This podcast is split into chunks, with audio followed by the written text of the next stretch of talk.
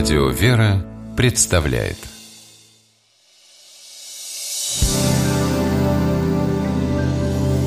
Первый источник Привет, ты новенький? Садись с нами преломить хлеб. Да, спасибо. Только как-то вы странно говорите. Нормально говорим, угощайся. Просто фразеологизмы разные любим. А разве преломить хлеб это фразеологизм? Да, причем давний Оборот «преломить хлеб» встречается в Новом Завете несколько раз Например, в рассказе о чудесном насыщении пяти тысяч пятью хлебами он есть у всех четырех евангелистов. Самое подробное описание этого события мы находим в Евангелии от Марка. Он взял пять хлебов и две рыбы, возрев на небо, благословил и преломил хлебы и дал ученикам своим, чтобы они раздали им, и две рыбы разделил на всех. И ели все, и насытились, а евших было около пяти тысяч человек.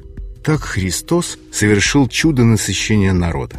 В комментарии к этому событию святитель Иоанн Златоуст отмечает Для чего Христос возрел на небо и благословил? Господь творит чудеса иногда со властью, а иногда по молитве. Он взирает на небо, как в подтверждении своего посольства от Отца, так и в научение наше. Не прежде приступать к трапезе, как воздав благодарение подающему нам пищу.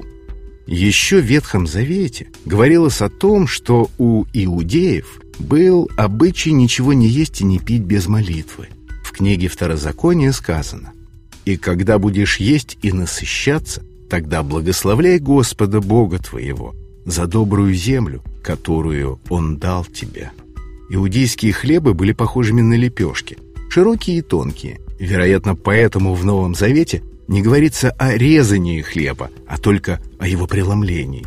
Так и на Тайной вечере Христос, устанавливая таинство Евхаристии, взяв хлеб и благодарив, преломил и подал им, говоря «Сие есть тело мое, которое за вас предается, сие творите в мое воспоминание». А вот еще, в Евангелии от Луки описывается событие встречи учеников по дороге в Эмаус с воскресшим Христом. Ученики были печальны от того, что их учителя, как они думали, не стало. И, встретив путника, они не узнали Христа. Как пишет евангелист Лука, глаза их были удержаны, по-видимому, имея в виду проявление какого-то чудесного действия. И на вопрос Спасителя, почему они так печальны, поведали ему об Иисусе, об их надеждах на Него, как на Мессию. Когда все приближались к селению, Христос стал с ними прощаться, но они попросили задержаться с ними. Далее цитата из Писания. «И он вошел и остался с ними. И когда он возлежал с ними, то, взяв хлеб, благословил, преломил и подал им. Тогда открылись у них глаза, и они узнали его, но он стал невидим для них».